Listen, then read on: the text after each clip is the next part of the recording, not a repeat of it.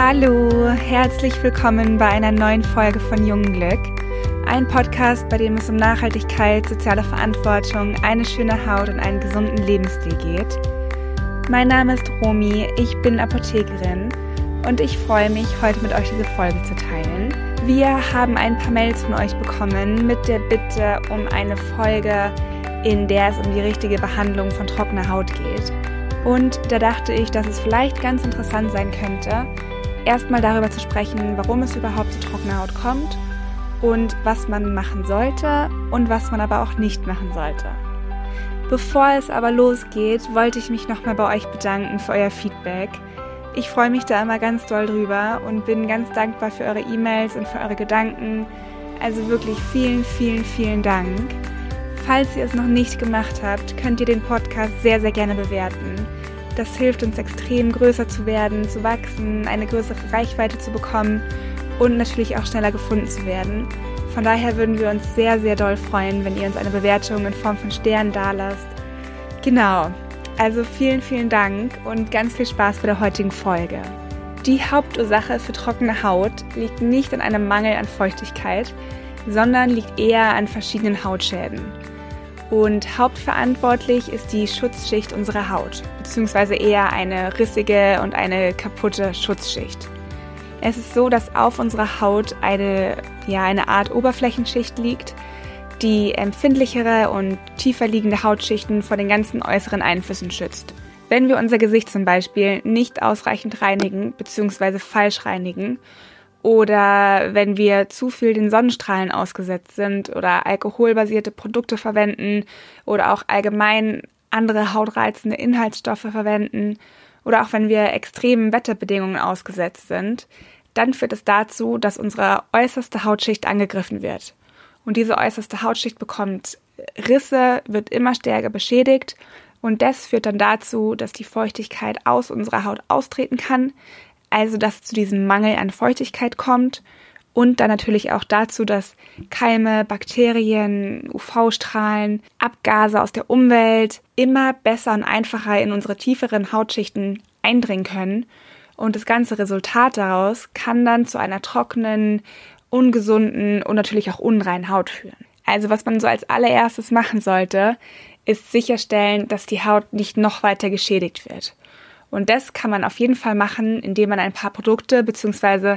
ein paar Inhaltsstoffe vermeidet. Also was man auf jeden Fall nicht mehr verwenden sollte, ist Seife. Und vor allem die Seifen oder die Gele, Shampoo oder sowas, was extrem dolle schäumt, sollten wir auf gar keinen Fall verwenden, weil in den allermeisten Fällen ganz aggressive Tenside vorhanden sind, die dafür sorgen, dass unserer Haut wirklich alles entzogen wird. Auch Fette zum Beispiel, die wichtig sind für eine gesunde äußerste Hautschicht, für eine gesunde, mit Feuchtigkeit versorgte Haut. Von daher ist es ganz wichtig, keine Seife mehr zu verwenden.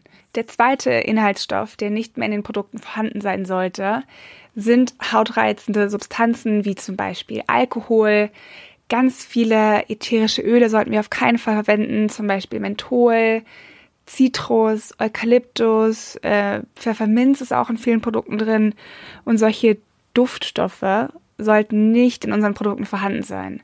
Also wenn eine Creme oder ein Gel oder ein Serum sehr stark und sehr künstlich riecht, solltet ihr auf jeden Fall mal schauen, was da hinten drin ist. Und wenn dort Duftstoffe enthalten sind oder aggressive Alkohole, würde ich mir auf jeden Fall überlegen, dieses Produkt eventuell durch ein milderes Produkt zu ersetzen. Was auch auf jeden Fall vermieden werden sollte, ist das Gesicht oder die Körperstellen, die betroffen sind, mit heißem Wasser zu waschen. Denn das heiße Wasser sorgt dafür, dass unsere äußerste Hautschicht nochmal zusätzlich angegriffen wird. Von daher ist es am allerbesten, das Gesicht mit einem lauwarmen Wasser zu waschen.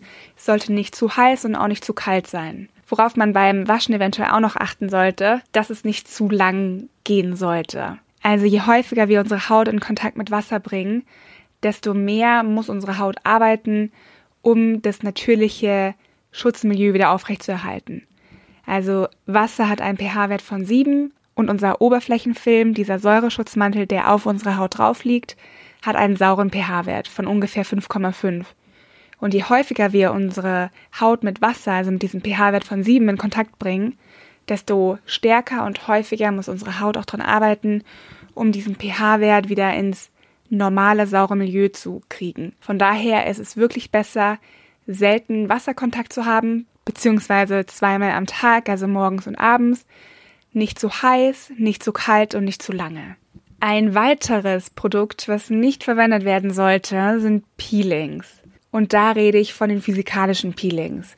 Also von diesen Peelings, die man auf die Haut aufträgt, die so kleine Mikropartikel enthalten, die dafür sorgen, dass die äußersten Hautschüppchen abgetragen werden und die dann danach wieder abgewaschen werden. Also diese ganz klassischen Peelings, die wahrscheinlich die allermeisten oder sogar die meisten von uns kennen, sollten nicht verwendet werden, weil die dafür sorgen, dass die Haut zusätzlich angegriffen wird. Es entstehen deutliche Entzündungen und Verletzungen auf der Haut, es kommt zu kleinen Rissen und die führen natürlich dazu, dass dieser ganze Prozess von der Entstehung der trockenen Haut nur noch schlimmer wird und verstärkt wird. So, das sind Sachen, auf die man wirklich achten sollte, dass man sie nicht mehr macht.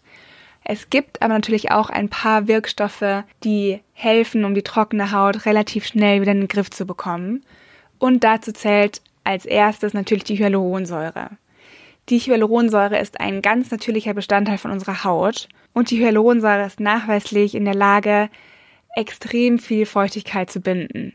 Und daher ist sie natürlich als allererstes perfekt dafür geeignet, um die Haut mit Feuchtigkeit zu versorgen. Was auch auf jeden Fall hilft gegen trockene Haut und was eigentlich in so gut wie jedem Badezimmer vorhanden sein sollte, sind chemische Peelings. Und das sind nicht die physikalischen Peelings, von denen ich gerade geredet habe, sondern wirklich chemische Peelings mit AHA oder mit BHA-Säuren, also zum Beispiel mit Glykolsäure oder Salicylsäure. Denn diese Peelings sorgen für eine bessere Entfernung von den abgestorbenen Hautzellen und dadurch, dass diese äußeren Hautzellen abgetragen werden, können die darunterliegenden gesunden neuen Hautzellen frei werden und an die Oberfläche gelangen. Und das ist natürlich der allererste Step und das ist auch ein Step, der wirklich sehr, sehr schnell funktioniert, dass die Haut wieder schön aussieht, dass die Haut nicht mehr trocken aussieht, dass sie nicht mehr so juckt und nicht mehr so spannt, sondern einfach wieder glatt und schön aussieht. Was diese Peelings auch noch ganz gut machen können, ist, dass sie die Fähigkeit der Haut steigern, Feuchtigkeit zu speichern. Und das beides in Kombination ist natürlich echt perfekt geeignet für trockene Haut. Was auch so gut wirken kann, sind verschiedene Pflanzenöle. Und da ist es ganz wichtig, keine Pflanzenöle zu verwenden, die duften, also die irgendwelche ätherischen Öle enthalten, sondern wirklich äh, klassische Pflanzenöle, die nicht duften, zum Beispiel Mandelöl oder auch Jojobaöl ist ganz toll. Die kann man entweder in die Tages- oder Nachtcreme mischen oder nachdem die Tages- oder Nachtcreme eingezogen ist, kann man 10, 15 Minuten warten und anschließend das Öl auftragen. Das ist die Haut nochmal zusätzlich mit Feuchtigkeit versorgt, mit verschiedenen Vitaminen, mit Antioxidantien zum Beispiel. Und wenn man dieses Öl anschließend nochmal auf die Haut aufträgt oder eben kombiniert mit der Tages- oder Nachtcreme, sorgt es einfach dafür, dass die Haut so ein bisschen abgedichtet ist. Also das ist wie so ein zusätzlicher Schutz, den wir unserer Haut geben, wenn unsere Haut eh schon total angegriffen ist was auch ganz toll ist, ist eine reichhaltige Nachtcreme zu verwenden. Unsere Haut ist in der Nacht einfach viel aufnahmefähiger, weil da die ganzen Regenerationsprozesse am Laufen sind und von daher sollten wir wirklich dafür sorgen, dass unsere Nachtcreme viele Vitamine enthält, viele Antioxidantien enthält, dass dort beruhigende und hautregenerierende Substanzen enthalten sind, die die Haut einfach nochmal dabei unterstützen, Feuchtigkeit zu speichern und zu heilen. Da können natürlich verschiedenste Inhaltsstoffe drin sein, wie die Hyaluronsäure oder auch zum Beispiel Aloe Vera, die einfach nochmal dafür sorgt, dass die Feuchtigkeit in die Haut eindringen kann, dass Entzündungen vorgebeugt wird und dass die Haut beruhigt ist. Eine weitere Sache, die jeden Tag in die Hautpflege mit eingebaut werden sollte, ist der Sonnenschutz. Also wirklich im Sommer, im Winter, im Herbst, im Frühling sollte jeden Tag ein Lichtschutzfaktor aufgetragen werden. Denn es gibt kaum etwas, was die Haut so sehr angreift wie die UV-Strahlen. Und je mehr wir ungeschützt den UV-Strahlen ausgesetzt sind, desto stärker wird unsere eigene Hautbarriere angegriffen und desto stärker kommt es zu Trockenheit und zu Hautunreinheiten und zu Irritationen. Von daher jeden Tag einen Lichtschutzfaktor auftragen und dann sollte die trockene Haut relativ gut wieder in den Griff zu bekommen sein. Genau, wenn ihr Fragen dazu habt, dann schreibt uns super gerne eine Mail oder lasst uns einen Kommentar bei Instagram da. Nehmt auch gerne Kontakt mit uns auf, wenn ihr Wünsche habt, welche Themen wir hier ansprechen sollen. Gebt uns sehr, sehr gerne Feedback. Schaut auch auf unserer Homepage vorbei. Ihr findet alles dazu unten in den Show Notes. Lasst uns, wie gesagt, auch sehr gerne eine Bewertung da. Ich persönlich würde mich auch riesig über Feedback freuen, wie euch die Folge gefallen hat, was ihr mitnehmen konntet und freue mich auf nächste Woche. Schönes Wochenende. Tschüss.